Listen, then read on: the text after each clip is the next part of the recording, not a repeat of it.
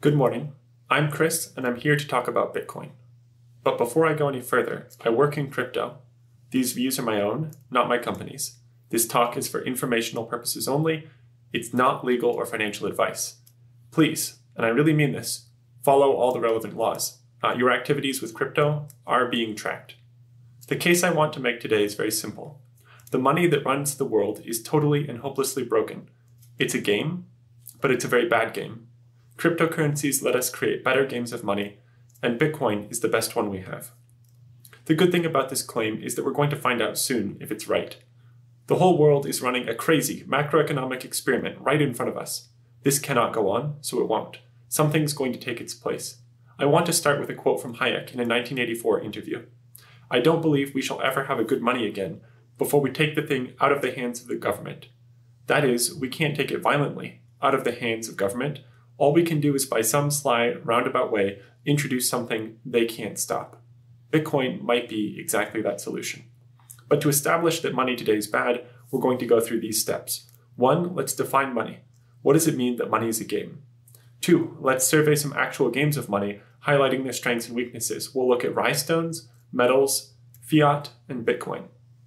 Finally, let's lay out the current monetary chessboard, highlighting how cryptocurrency can outcompete other games of money. So, first, defining our terms. Uh, there's a classic definition for money that everyone's probably heard. One, it's a medium of exchange.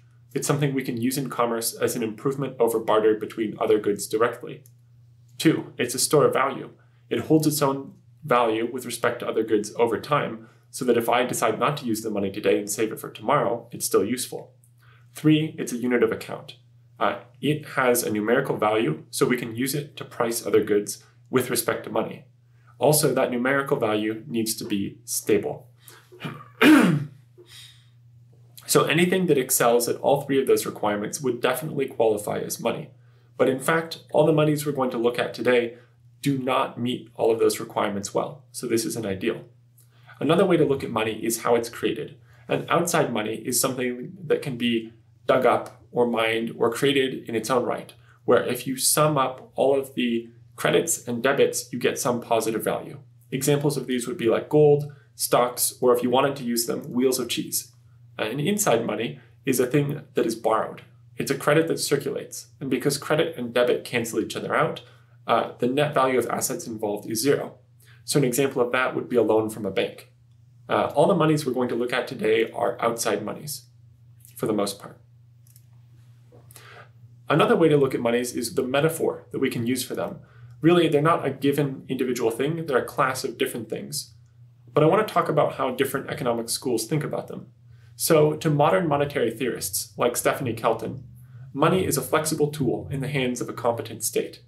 They really see markets not as their own self originating phenomenon, but something that only exists due to the protection of the state. So, to them, the state sort of has the moral license or imperative to manage money on the market's behalf. Uh, of course, modern monetary theory is pretty popular these days because it says that you can print as much money as you like, so long as you don't cause inflation. Uh, but we'll leave it there because I think it's absurd.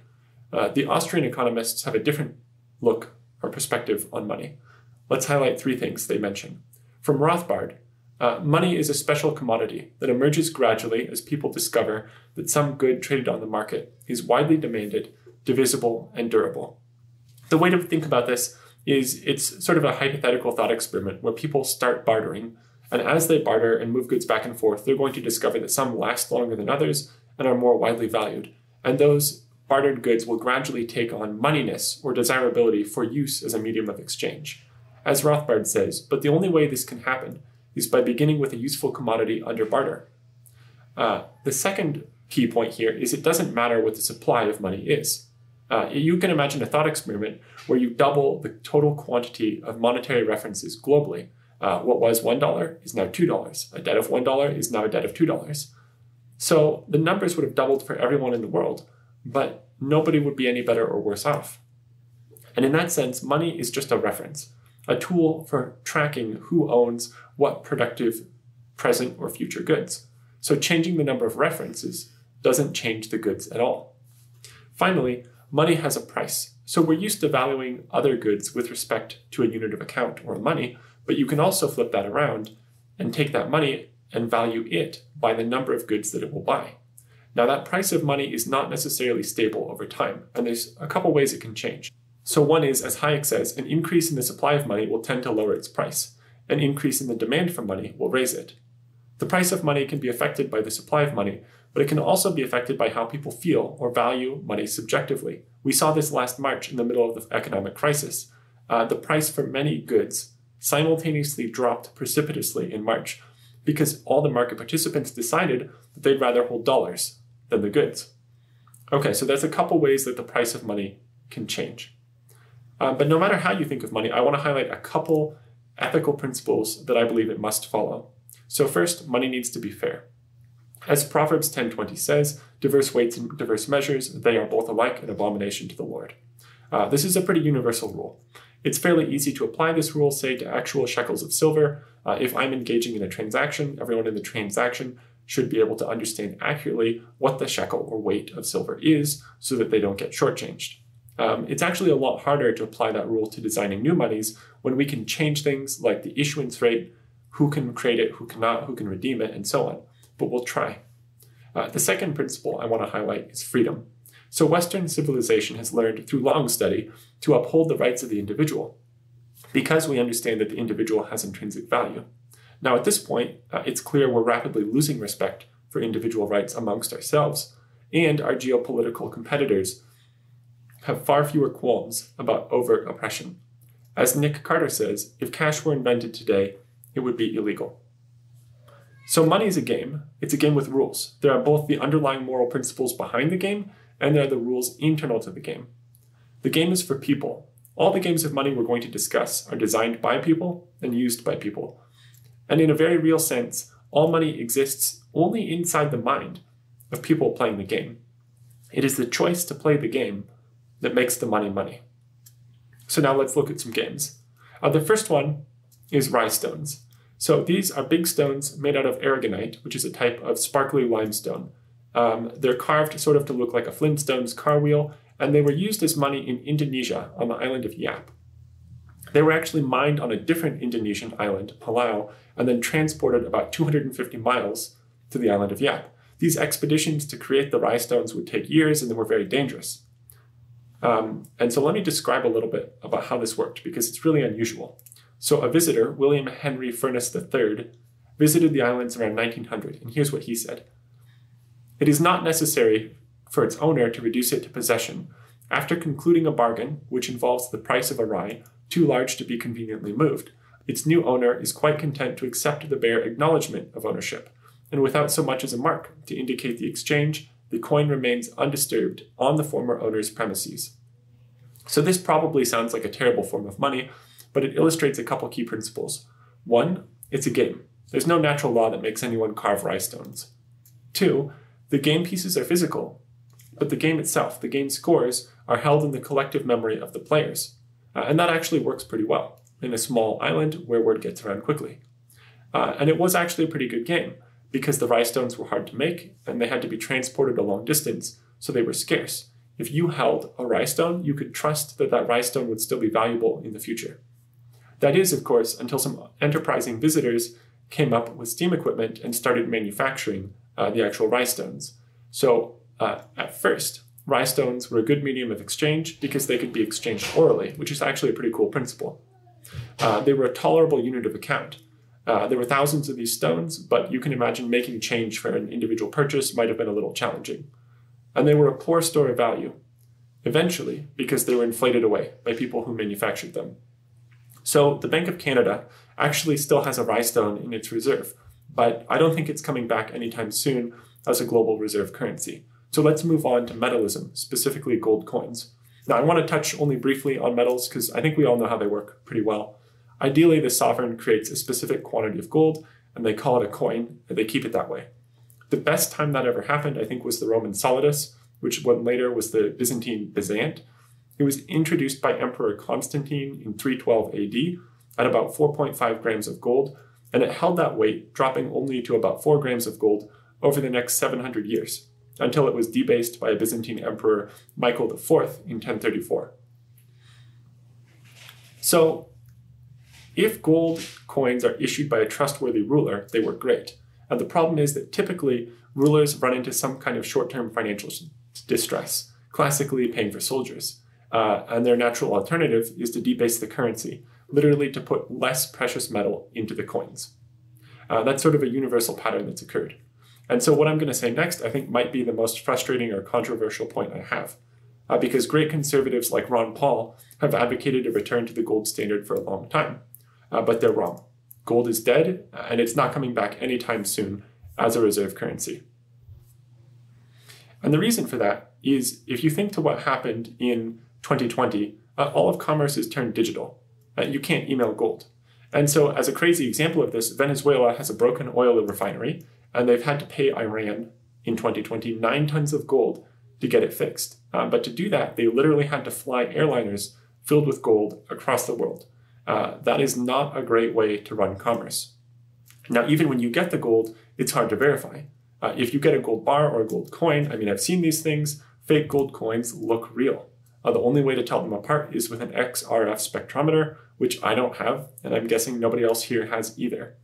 So you fall back on either trusting somebody who's verified the gold or trusting a custodian who's given you a paper or digital receipt for the gold. Um, but now that we're trusting this custodian to hold the thing for us, uh, we can look at the history of how that's turned out.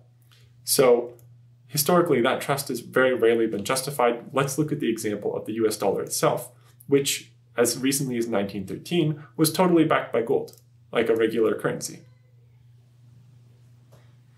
So, let's go through the history here. The US dollar has gradually shifted from a gold backed currency to pure fiat.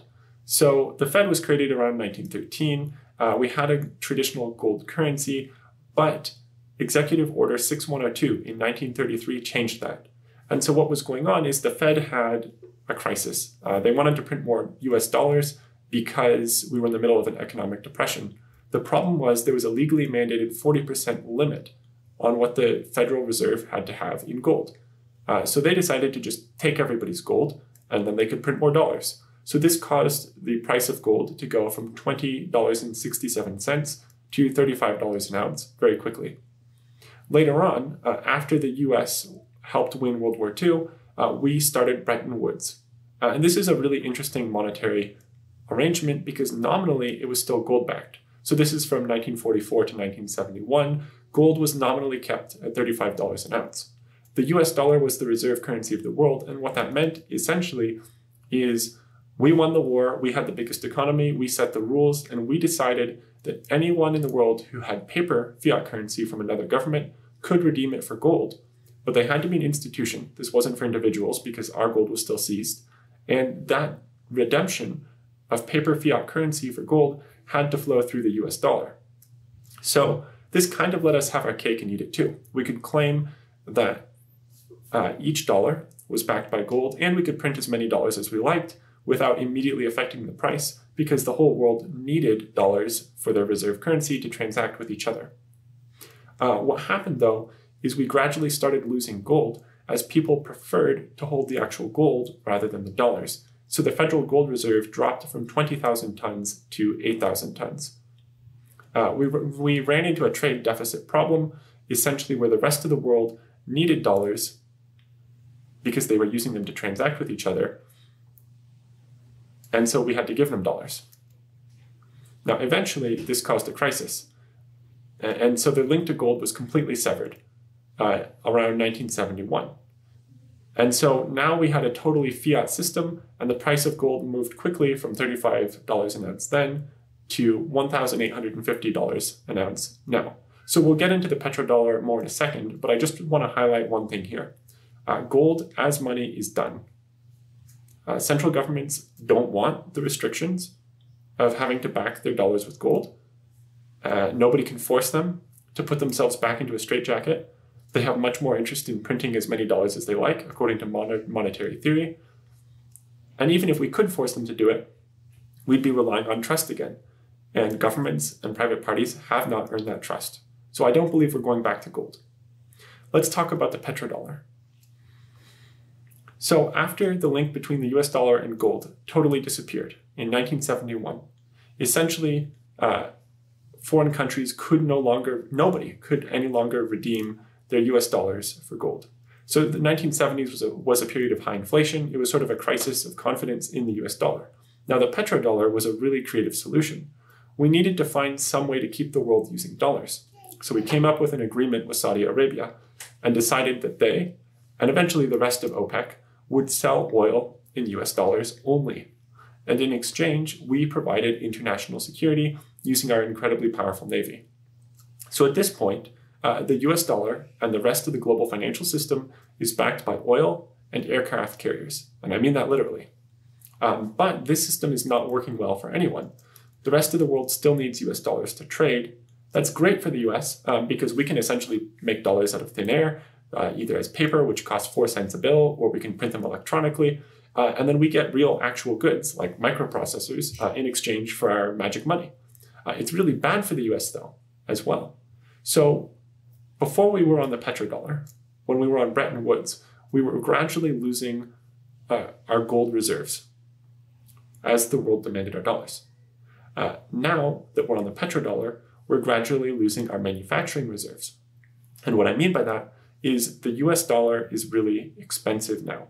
And so that makes American manufacturing really uncompetitive with the rest of the world. And that's exactly what we've seen. Uh, the most profitable countries or companies have outsourced most of their manufacturing to other countries. So this system is one that cannot go on as it's currently created. And to understand that in more detail, I highly recommend Lyn Alden's article called The Fraying of the US Global Currency Reserve System. I recommend reading it, and it'll give you basically a prediction for how the next decade or two is going to play out. So let's take a step back and look at how the petrodollar measures up to some of our other monies. Well, it's a great unit of account. Uh, everyone can price things in dollars, and we do that mostly around the world. It's an okay medium of exchange. It works for you and I, but if you happen to be another country that is disfavored, by the US financial system, then it's very hard to move money back and forth because we purposefully use the US dollar as a weapon and we kick whole countries out of global commerce. It's also a terrible store of long term value because if you look at the price of gold going from $35 to $1,850 an ounce, that is not a good way to store value. So the US dollar is going to end its status as a reserve currency. That's very clear. Uh, this is something that's happened many times um, to other countries, and there's a regular pattern that reserve currencies go through where there's a new world order, like was clear when the US helped win World War II and was dominant in terms of trade. Uh, you eventually have peace and prosperity. You have a debt bubble and inequality. That bubble bursts, things fail, you print money, you have chaos, and then finally you end up with a new world order. Uh, it's very clear that the stage we're in right now is one of chaos. And if you want to understand more about how that cycle is going to play out, I highly recommend Ray Dalio, who has a couple great free online books. One is called The Big Debt Crisis, another is called The Changing World Order. So here's some concrete evidence that this order is crumbling right now. Uh, first is Instex, which is essentially a money capacitor, allowing Europe and Iran to transact uh, without actually moving any dollars through US banks. They're doing that to get around our trade restrictions. Uh, also, if you look at trade between Russia and India and Russia and China, uh, it's very clear that the percentage of trades that are occurring in US dollars are dropping precipitously. So, if the petrodollar is held up by the fact that it's used internationally for trade, and that's changing, that's a problem for the petrodollar. Finally, uh, the US is simply put bankrupt. Uh, there's no way we're going to pay off all of the value represented by our current obligations. Now, we can pay off the actual dollars represented by our obligations by hyperinflating them, but that's a totally different thing entirely. So, the global world order of the global reserve currency is going to change. It's not going to be the US dollar indefinitely. Let's move on to talk about cryptocurrencies like Bitcoin. Bitcoin is an electronic network for transmitting internally defined value. The white paper for Bitcoin was released by Satoshi Nakamoto on October 31st, 2008, and it was entitled Bitcoin, a peer to peer electronic cash system.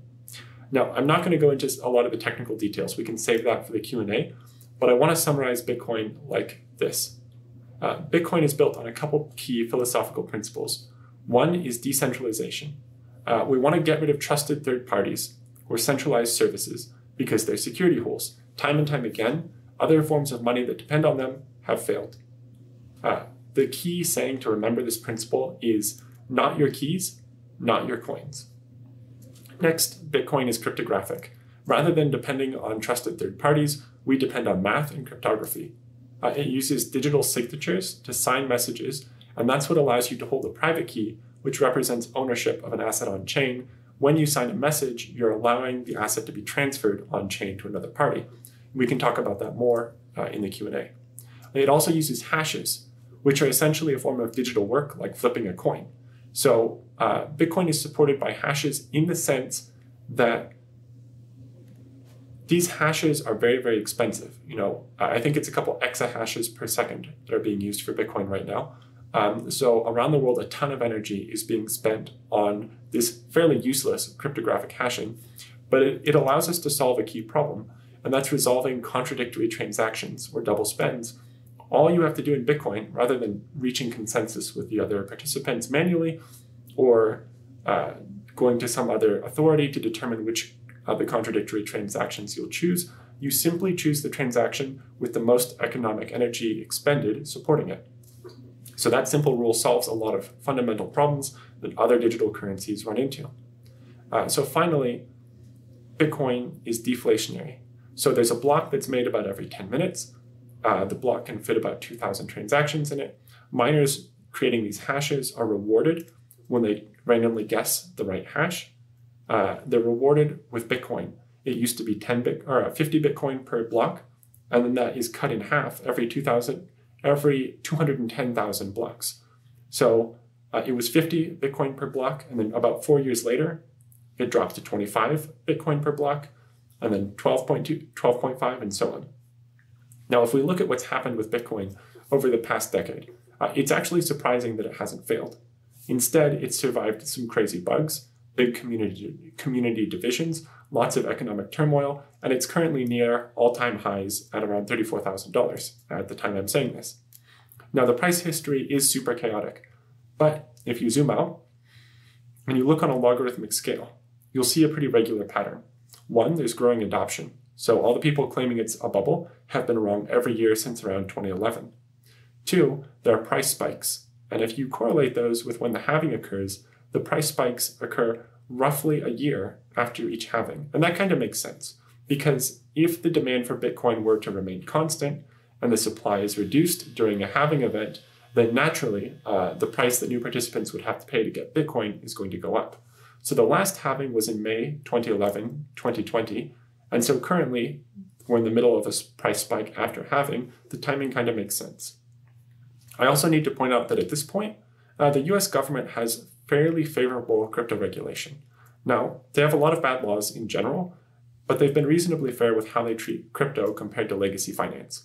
Uh, so it's going to be very, very hard for any given government or central bank regulator to inflate or control uh, the quantity of Bitcoin or the rules of the network, uh, because that's totally decentralized. It doesn't depend on any central authority at all.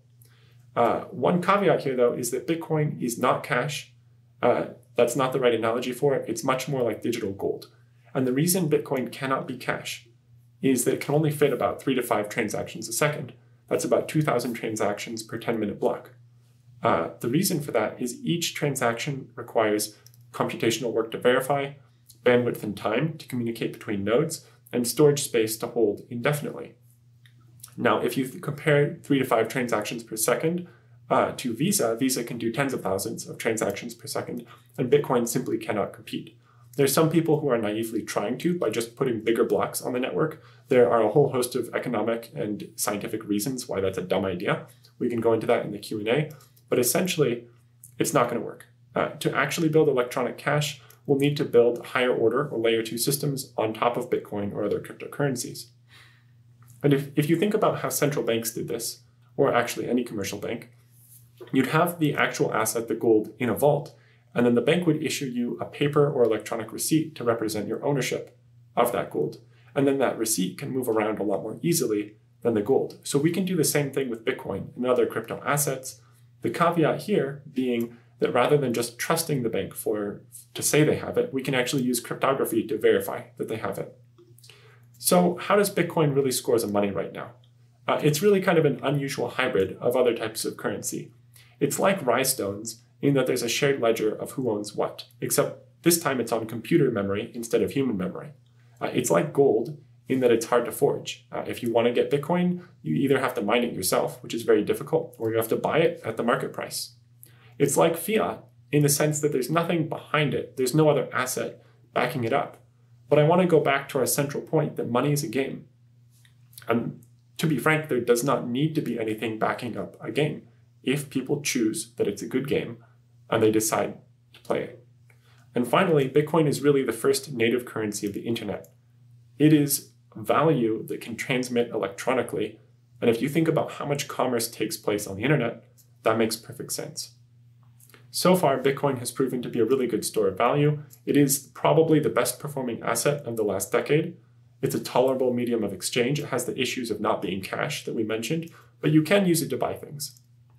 And we believe that layer two solutions or other types of cryptocurrency improvements will solve some of those issues around day to day cash needs.